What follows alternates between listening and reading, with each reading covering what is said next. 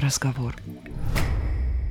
Вы слушаете «Невинный разговор» — подкаст о кино и отношениях. Каждую неделю мы выбираем один фильм, чтобы обсудить его вместе. Мы — это Дарья Лебедева. И Александр Онищук. Здравствуйте!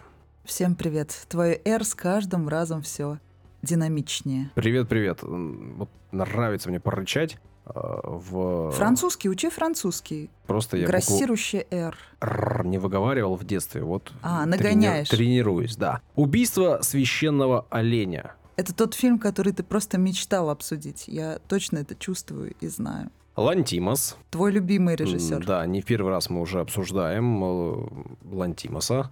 Человек, который ищет новые формы. И уж точно его можно назвать создателем киноязыка особенного, который, я точно уверена, тебе не пришелся ни в случае с Лобстером, ни в этом случае по душе точно. Давай так. Фильм снят хорошо. Фильм снят интересно. Фильм, в общем, в целом, и первый, о котором ты сказала, и который мы обсуждали, и этот, он вполне себе погружает даже в то, что происходит. В этот мир. Но зачем снят этот фильм? О чем этот фильм? Я, честно говоря, не знаю. Но ты мне сегодня расскажешь. А на старте, как всегда, давай чего? Давай об актерах, о фильме Ирландия, Великобритания, Актеры шикарные просто. США. 2017 год, э, кинопоиск 6,8, IMDb 7 целых ровно. Лучший сценарий Канского кинофестиваля 2017 года. Соответственно, Лантимос, он и режиссер, и сценарист. Четыре раза выдвигался сам Лантимос на премию «Оскар», четыре номинации на призы Британской киноакадемии у него. Получал он приз киноакадемии британской, четыре приза Канского кинофестиваля и приз Венецианского кинофестиваля. В общем, человек э, заслуженный и человек талантливый. С этим спорить сложно, я понимаю твою любовь к его фильмам, но я не понимаю его фильмов.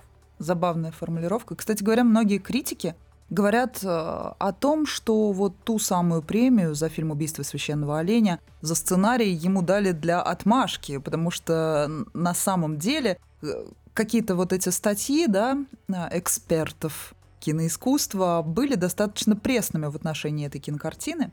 Все-таки этот фильм их впечатлил меньше, нежели его предыдущие работы. Вот что я вычитала. Но действительно, атмосфера этого фильма меня погрузила. Колин э, Фаррелл, мною любимый актер, Николь Кидман. Мною тоже. Еще более Колю любимая Фарелова я люблю. актриса э, прекрасная, да, девушка, которую мы тоже с тобой уже видели, Рэфи Кэссиди. В общем, отличный актерский состав, отличная актерская работа. А мальчик по имени Солнце? А, что? Санни? Мальчик по имени... Сани Сулджик, да, он тут играл. Я не, не могу сказать ничего про его Мне просто понравилось его данные. имя. Э, Кто тут неплохо сыграл, так это Барри Киоган. Да, это он э, играл Мартина. Киоган. Ну, неважно. Мартина он тут играл. При этом ему уже так вполне нормально по годам. А играет он молодого парня, и, в принципе, похоже очень Он играет. похож на подростка, да. Да, да, да. Ну, и он играет похоже на подростка. Тут дело не в том, что у него внешность, да, подростка, а в том, Мгм. что он в целом играет. И все актеры, ты им веришь. Прям вот, ну, все, что происходит, клево. Сделано классно. А вот со сценарием мне вообще непонятно. А ему дали за сценарий, да? Давай, давай, давай переходить к обсуждению сразу после Без того, как- напитка мы точно сегодня не можем обойтись. Без напитка не обойдемся. Точно. Употребление алкоголя вредит вашему здоровью. Наши личные рекомендации не являются призывом к действию. К ним не стоит прислушиваться, если вам еще не исполнилось 18 лет. Флегматичное настроение картины, очевидно, заслуживает яркого винного сопровождения. На помощь спешит красное сухое из Кипра. Основа этого напитка темно-гранатового цвета, сорт винограда Маратевтика. В аромате гармонично перекликаются яблоко, белый перец и восточные специи, словно древний миф. Этот сорт несколько десятилетий назад был возрожден после длительного периода незаслуженного забвения. Даша, рассказывай. О чем фильм? Что хотел сказать автор? Все просто, Саш. Кто режиссер по национальности? Грек? Грек. Ты увидел классический греческий миф Ну да, я об этом прочитал после окончания, да. И в принципе Так это названия очевидно. это понятно, да. Конечно, да. Это, это очевидные вещи. То, что не может с нами произойти э, в реалиях, происходит, да, и причем настолько гиперболизировано и неожиданно, но люди это принимают и начинают играть по правилам уже этой игры. Вот что удивительно. Можно долго тут рассуждать про какие-то метафоры. Самое веселое, что сам вот этот парень, да, которого ты сейчас отметил, который играл как раз того самого подростка, да, из-за которого, по сути дела, все это произошло. Мартина. Да-да-да, Мартин. По сути дела, он является воплощением совести, которая гложет. Можно такие метафоры какие-то провести. Но самое смешное, что во время вот этой пытки в гараже он сам говорит, произносит эту фразу, это все метафора. Вот это весело. Это действительно здорово. И, да, мы видим, это действительно метафора. Но Ну, речь не об этом. Не, ну то, что ты говоришь, это понятно. Это типа, да, это так. Но и что? О чем ты подумала, посмотрев этот фильм? О каких... э, Не обязательно, во-первых, не обязательно о чем-то думать. Можно просто наслаждаться новыми формами, новыми, новым киноязыком, поисками режиссера. Это искусство, это картина. У него точно есть у Лантимаса определенный характер. Человек, который придумал нечто новое. Это, по сути, та же самая новая волна. Но только чуть запоздалая в плане греческого, видимо, кинематографа. Не знаю, как это А распознать, пусть это профессионалы. У него отличающийся от остальных э, режиссеров киноязык. То есть э, его фильмы не похожи ни на что другое. Его средства выражения. Он использует другие художественные средства выражения. Вот и все. Ну, какие, например? Его цветокоррекция, во-первых, всегда вот эта холодная, которая настраивает на определенный лад. Вот эта внешняя пассивность героев и эти тягучие диалоги, которые на самом деле не вгоняют в тоску, а нагоняют саспенс, но, видимо, тебя, на тебя нагоняют тоску, да, раз ты не можешь это принять. Да нет, нет, нет, почему тоску? Нет, никакой тоски нет. Фильм э, смотрится легко, фильм э, в какой-то момент даже там интригует, но... Да. Ты хочешь, чтобы тебе какой-то отправили посыл, да, чтобы было над чем задуматься. Здесь, здесь миф. Здесь рассказана история, ты будто бы его не прочитал, а посмотрел. Вот и все. Так вот, к вопросам. Вопрос об ответственности. Э, Он здесь достаточно ярко представлен, почему мы перекладываем ее на другого человека. Причем это на протяжении всего фильма персонажи будто бы играют в эту игру, да, перекидывая друг другу мяч, а вместе с ним ответственность за собственные поступки. И, конечно же, вопрос врачебной ошибки. Потому что, по сути, это страшная вещь. Здесь она, я не могу сказать, э, что она вот как-то удручающая и очень сложно там, да, рассмотрена. Бывают и по серьезнее, наверное, фильмы на тему врачебных ошибок. Здесь больше это как вот какой-то э, мифический урок о вот этих неведомых мистических бумерангах, Ты права. Есть куча фильмов э, о врачебных ошибках и о том, к чему это приводит, как это приводит, как это случается. Смотрел ты такой фильм «Изображая Бога» с э, мною любимым актером, который играл в сериале «Калифорникейшн», например, секретных А, материалах. с этим, с Дэвидом Дэвидом, Духовны. Духовно? Нет, я, кстати, не смотрела. Ну Вот, фильм, э, в общем, не сказать, что он там гениальный или супер шикарный, но он, в общем, как раз-таки по названию очень хорошо. «Изображая Бога». Наверное, действительно, врачи очень часто чувствуют себя богами, которые спасают, Но которые Ну, они могут в спасать. силу своей деятельности выработали вот эту циничность, типа здоровую циничность. А в привычной жизни, и особенно в семейных отношениях, эта циничность превращается в нечто холодное и безжизненное. Разве он здесь холодный и безжизненный? Он здесь общается с детьми. Он живет э, со своей женой, и у них какие-то свои интимные отношения. Вот как раз-таки на интимных отношениях, видимо, вот эта холодность, она каким-то образом и отразилась, потому что вот этот э, секс под полной, в кавычках, анестезией, это, конечно, забавная история. Их устраивает. Да-да-да, И я её, понимаю, И это- его. Им Да, нравится. да. Это какая-то развлекуха у них такая. Ну, типа, их устраивает. С детьми он э, общается. И с дочкой разговаривает, знает все про ее жизнь, ее интересы. И с сыном. Ну, в общем, у них нет проблемы дома. До тех пор, пока.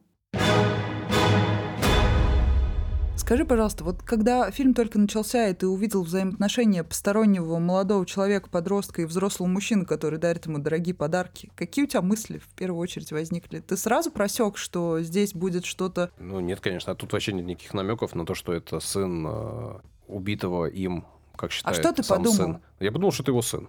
внебрачный. подумал, что сын? Ну да, честно говоря, да. Когда я первый раз смотрела этот фильм, При том, что я знаю, что, скорее всего, Лантимас, э, может быть, не стал бы этого делать, но мне почему-то, мне все время вот эти психологические темы смещают э, в какие-то нездоровые сексуальные отношения, и я подумала о том, что в семье, возможно, происходит что-то страшное, и э, что за ерунда, почему взрослый мужчина дарит незнакомому мальчику такие дорогие подарки, которые обычно вообще, по идее, любовницам дарят. Вот, на секунду у меня промелькнула эта жесть в голове. Но это реально странно. Ты представляешь, у тебя есть взрослый сын, допустим, да, там понятно, что... лет. Да, понятно там, что у этого мальчика, у Мартина уже там отца нет в живых, но вот представь, переложим эту ситуацию на обычную жизнь. Представь, у тебя есть сын, и вдруг ты видишь, что он э, гуляет при непонятных каких-то обстоятельствах с каким-то взрослым дядькой, и он ему дарит дорогущие часы. Ты бы как вообще расценил эту ситуацию? Ты бы что подумал об этом? Ты считаешь это нормально? Нет, ну понятно, да, что все за своих детей переживают, и все говорят, не общайтесь Мне там, кругом маньяки просто, Саш, да, мерещатся. Да, да. Ну понятно, да, мы живем в таком мире, что, к сожалению, они нам мерещатся, потому что, к сожалению, они встречаются. Это очень неприятно, это очень ужасно, и это один из страхов родителей он мне понятен. Ну, с другой стороны, я сказал, 12 лет это как раз-таки сын э, главного персонажа, главного героя доктора. А самому, значит, Мартину 16. Ну, в принципе, в 16 лет ты уже вполне взрослый человек. Для, как минимум, для интимных отношений ты уже взрослый человек. И, наверное, ты уже в состоянии что-то выбирать. С другой стороны, это как раз-таки сложные да, периоды. Говорят, что самый такой опасный в том числе, да, это конец подросткового периода. Ну, в общем, да, понятно, нет, страхи очевидно, и, наверное... И вообще, Почему он принимает этот подарок? Вот еще. Ну... И фактически выпрашивает у него какие-то подарки. Он настолько чувствует, что этот человек перед ним виновен и перед его семьей за то, что он убил, совершил эту врачебную ошибку, убил его отца, и он принимает от него все. И в какой-то момент он так на него приседает, что тому хочется отвязаться, а как бы и, и не может он. Ну, в данном фильме, опять же, он так сделан, что сначала нет ощущения, что Мартин требует с него что-то. Он чего-то хочет от него, но это показано достаточно так э, да, естественно. специально, да. И в гости он приходит к ним вполне нормально. А потом это все копится, копится, копится, копится и немножко перерождается. И потом уже начинается предъявление претензий и просто прямые обвинения и угрозы, да? Ну, по всем законам жанра, да. да. Триллер ну, называется жанр. Спасибо. Вот, но в, в, в целом есть ощущение, что у Мартина проблемы с головой. Да, Психологические, серьезные проблемы. И, наверное, они связаны с тем, что он остался без отца, наверное, он любил отца, наверное, это серьезная травма. И которую... потому что это произошло именно в подростковый пубертатный период, потому что это накладывает наверное, да. отпечаток. Наверное, это травма, которую он э, не залечил, и тут так показано странно. Вот мать его, да, абсолютно неадекватная. Ну, будем откровенны, Кстати, это известная э, актриса Алисия Сильверстоун, между прочим. Которая снималась в клипах Rolling Stones, Как мы с тобой красиво произнесли сейчас. Да. Нет, ну, э, очевидно, что у мамы с сыном тоже странные взаимоотношения, прямо очевидно странные. И то, что мы когда с тобой до этого в подкастах обсуждали взаимоотношения мамы и дочки, тут мама и сын, но вот тут действительно патологические проблемы, и это прям об этом тут не ведется разговор впрямую, но они очевидны, да? Тем не менее, здесь ребенок хочет счастья своей матери, пытается ее активным образом свести по сути дела, с тем, Нет. с кем он хочет расправиться. Ну, будто бы. Да, ну, будто ну, бы. это полная такая каша в голове, очевидно, просто да, да. нужно там навести в этой голове порядок. Это такие неглубокие, а поверхностные какие-то вот тезисы, которые он выкидывает, выкидывает, выкидывает ну, периодически. Просто это не такой, осмысливая их до конца. Да, инфантилизм. Да, да, инфантильный. Самое, самое что да, ни на да, есть. Да с которым нужно, наверное, в данном случае какую-то там жесткую уборку проводить э, теми или иными способами, методами. И без отца тут тяжело. И, возможно, знаешь, начинается все с того, что он как раз-таки играет роль отца, да, для него. Но потом это все трансформируется в какой-то бред. Ну Лю- да. Лють и жесть. Так вот, по поводу ответственности. Этот самый Мартин чувствует, что главный персонаж в исполнении Колина Фаррелла ответственен за смерть его отца, Ту самую ответственность хирург перекладывает на анестезиолога. Анестезиолог, анестезиолог очень легко перекладывает на хирурга. И оба они говорят, что анестезиолог да. не может убить, хирург не может убить. Хотя по факту могут убить и Оба. одни, и другие. Да, да, да. И э, да, они, ну, это правильно, такая защитная реакция, с одной стороны, и с другой стороны, отношение к жизни такое врачебное очень. очень специфическая, да. Но меня здесь больше поражает как раз-таки Анна, да, жена э, Стивена, которая хочет узнать правду и готова за эту правду расплачиваться с другом своего мужа. Ну, она по лайту расплатилась, в Ну, принципе. Вот, вот тут куча вопросов меня возникает, и хотел последнее бы время мы с тобой смотрим такие фильмы, где почему-то преимущественно вот именно такая форма э, расплаты преобладает. Не знаю, это Смотри, случайный есть какой-то два выбор. врача, которые дружат между собой. И один хочет каких-то интимных отношений с женой э, своего друга. И он, видимо, Причем делает- это не очевидно было. Ну, опять, это там недостатки картины, я полагаю. Но неважно. так это специально Да- так сделано, давай чтобы у тебя да- неожиданно было. Давай говорить о, ну, вот, о ситуации. Он хочет каких-то интимных отношений с женой э, друга. Не принципиально, да, я не оцениваю там дружественный поступок, это как это с точки зрения дружбы. А ты думаешь, они друзья? Ну, коллеги и вроде общаются, они ходят там на барбекю друг друга. Мне кажется, это немного... Других значит. друзей не показано. Скорее всего, они друзья. Других друзей нету в этом фильме. Скорее всего, друзья. Вот. Но, во-первых, странный способ расплаты. Как это, это очень дешево, ты правильно говоришь. Ну, типа, да стоит она того? Ну здорово, я рада за Анну. Ну, в смысле, что Анна дешево расплатилась. А чуваку надо Да было потому что такое? вообще, что значит, почему она должна расплачиваться? Что это за Почему бартер она такой? готова на это идти? Вот вопрос. Почему она готова вообще это обсуждать? Почему она готова предлагать ему то, что он хочет? Типа ради чего? Это странно. Как-то непонятно. Не очевидно. Но у нее вроде ситуация, да, ей нужно докопаться до истины. Она спасает своих детей. Но она тоже, как, как врач, цинична. Холодна и цинична. Ну, кстати, Николь Кидман очень хорошо удаются роли вот этих каких-то холодных женщин, особенно в последнее время, потому что она внешне как-то очень поменялась. Некоторые знакомые мне мужчины даже не хотят в последнее время смотреть с ней новые картины и говорят, что хотят запомнить ее такой, какой она была в фильме с широко закрытыми глазами, и другой ее не признают. Хотя, кстати говоря, это же любимая актриса Антона Долина, между прочим. Привет, Антон. Да, да, да. И он постоянно говорит вот именно, будто бы случайно о тех картинах, в которых она принимает участие. Первая интимная сцена, она здесь лежит на кровати, и у нее жутко торчат ключицы. Просто жутко торчат ключицы. Я не мог смотреть ни на что, кроме ключицы, которая У торчит. тебя есть претензия к углом. худобе? Ну, это, знаешь, так ощущение было, что кости прорвут кожу просто вот для меня. Ничего не видно, кроме угла Да, мне всегда казалось, что, натянутого. что ключицы на ярко ключице. выражены, их даже хайлайтером многие подчеркивают, что это красиво. Ну, возможно, у меня вкус просто странный. Не, просто интересно. Конкретный кадр просто вот, вот для меня. Вот она леж- лежит э, обнаженная женщина, как ты понимаешь. А у нее ключицы торчат, ну это что Жутко такое? торчит ключица. Ну, это странно, короче говоря. Так ключицы свои подальше уберите, пожалуйста, да?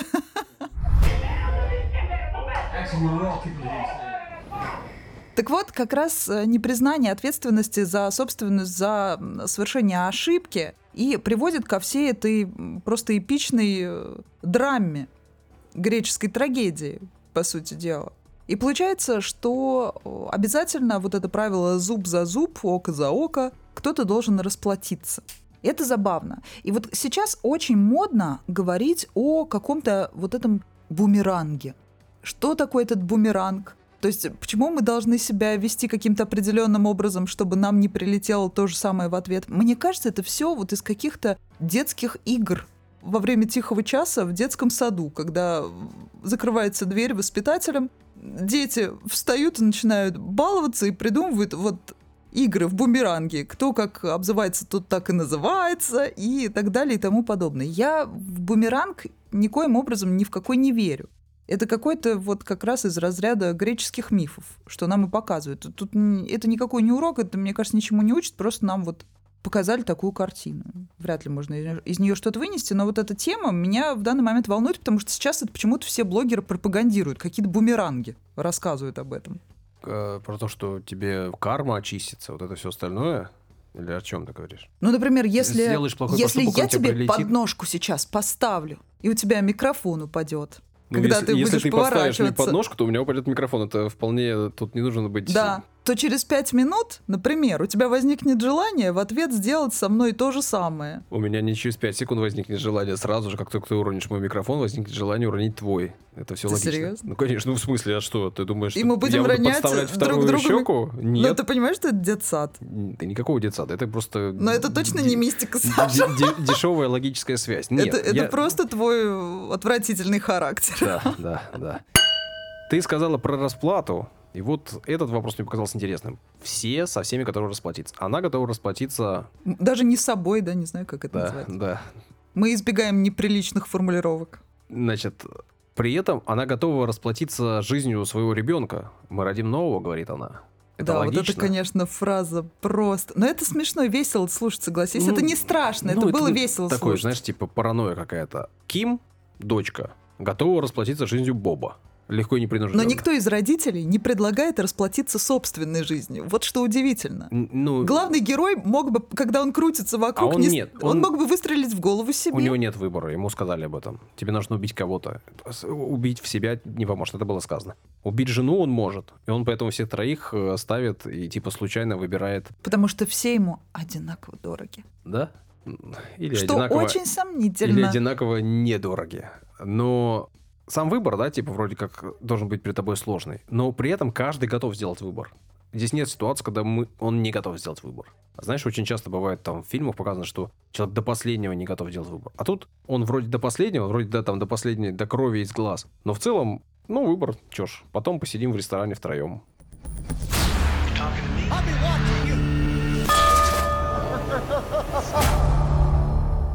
Ты поверила в то, что для них это тяжелый был выбор?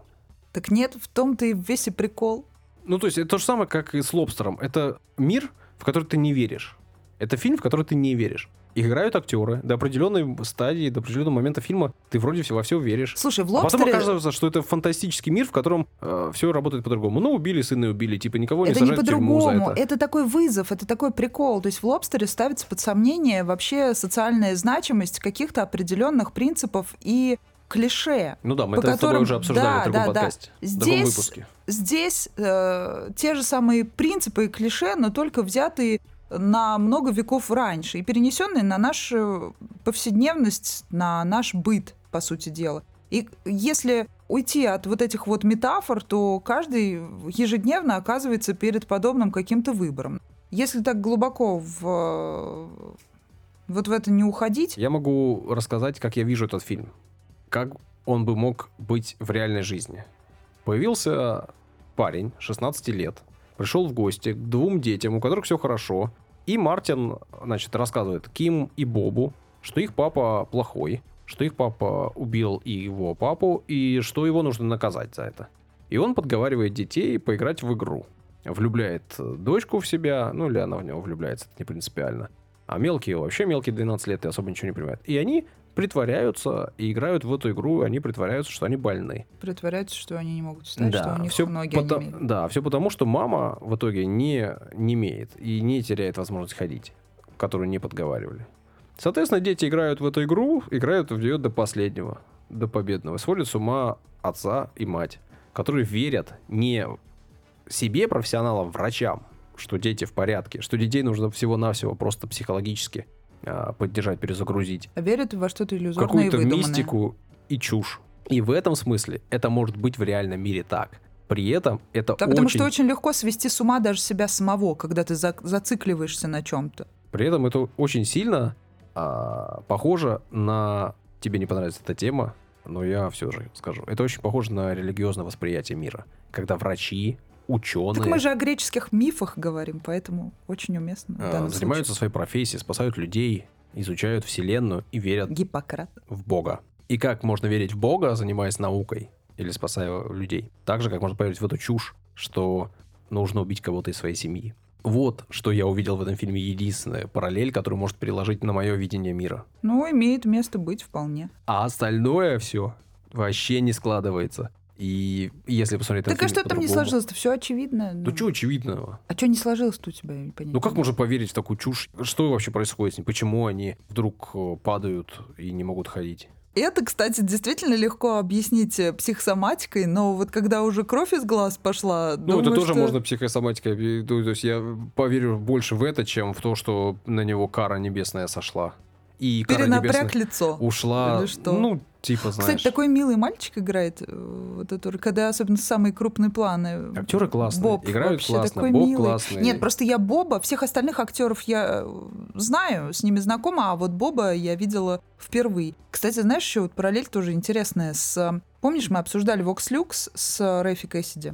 И э, Vox Lux вышел позднее, чем «Убийство священного оленя», и в «Убийстве» очень много вот тех самых зацепок, видимо, благодаря которым она прошла кастинг на Vox Lux. Ты обратил на это внимание? Потому что она там пела тоже так же. И, в принципе, с таким же посылом вот такие же тихие песенки у Дубы или там у какой, у Ивы, не помню, у кого там. На мотоцикле она также ездила. И там очень похожие планы были, которые были взяты позднее уже режиссером фильма «Вокс Люкс», который еще, помимо всего прочего, там фанател от Триера. Забавные совпадения. Совпадения ли вообще? Не думаю. Ну вот, кстати, по поводу выбора между двумя детьми, понятно, что здесь это представлено вообще совершенно иным образом и с другим смыслом, но по сути в жизни, мне кажется, родители, у которых э, двое детей, они всегда тщательно скрывают, кого они любят больше. И наверняка все равно есть один любимчик. Наверное, имея двух детей, ты будешь кого-то больше любить, кого-то меньше. Это же ужасно, что... вот как так, да? Нет, ну потому что кто-то тебе нравится больше, не потому что он твой ребенок первый или второй, младший или старший, а просто потому что он делает что-то, что тебе ближе и понятней. Как бы ты ни воспитывал э, детей одинаково, они будут разные. Мы с братом разные, все люди разные получаются в одних условиях. Да даже близнецы разные. Один выходит позднее там на сколько-то минут, и я думаю, что не связано с тем, когда он выходит, а в том, как э, как-то вот ну он и складывается женится позднее потом, да? И вообще он худее. или толще. Второй близнец. Неважно. Нет, как толще всегда первый. Да. Ну, в смысле, не в прямом толще, он крепче, ну, типа, это по законам природы так обычно, нет? По законам природы первый ребенок проходит через э, пути и пробивает путь. Э, А второй ребенок проще рождается с меньшими мороками биологическими и ну, крепче здоровье у него обычно. Но бывает очень по-разному. И по росту, и по крепости, и по всему остальному. Точно, точно. говорю. Медицинский эксперт Александр Аничук, он каждый раз примеряет на себя новую роль. Каждый раз он эксперт в чем-то. Ну, Это обращайтесь. Супер Суперспособность. способность, да, говорить э, уверенно о том, в чем не разбираешься. Убьет священного оленя за вас недорого. Короче, выбор в этом фильме не очевиден, вопрос не очевиден. Лантимос отлично снимает фильмы ни о чем. Поспорьте с Сашей в комментариях. Я изначально знала, на, на что мы идем, когда выбирали этот фильм. То есть ты меня знала, чем, чем закончится этот диалог. Да нет, мне было приятно этот фильм смотреть в очередной раз. И вообще Лантимуса я люблю, он необычный, он интересный. Кино может быть любым. Это искусство, как любое искусство, имеет право на какую-то свою уникальность и на любые средства выразительные. Поэтому мы готовы к любым экспериментам.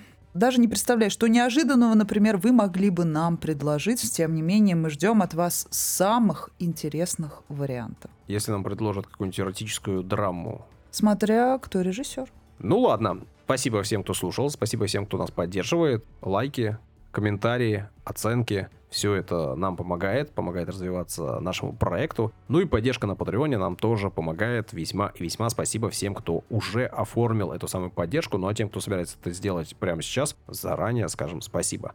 Ну и все. Пока-пока. Всего хорошего.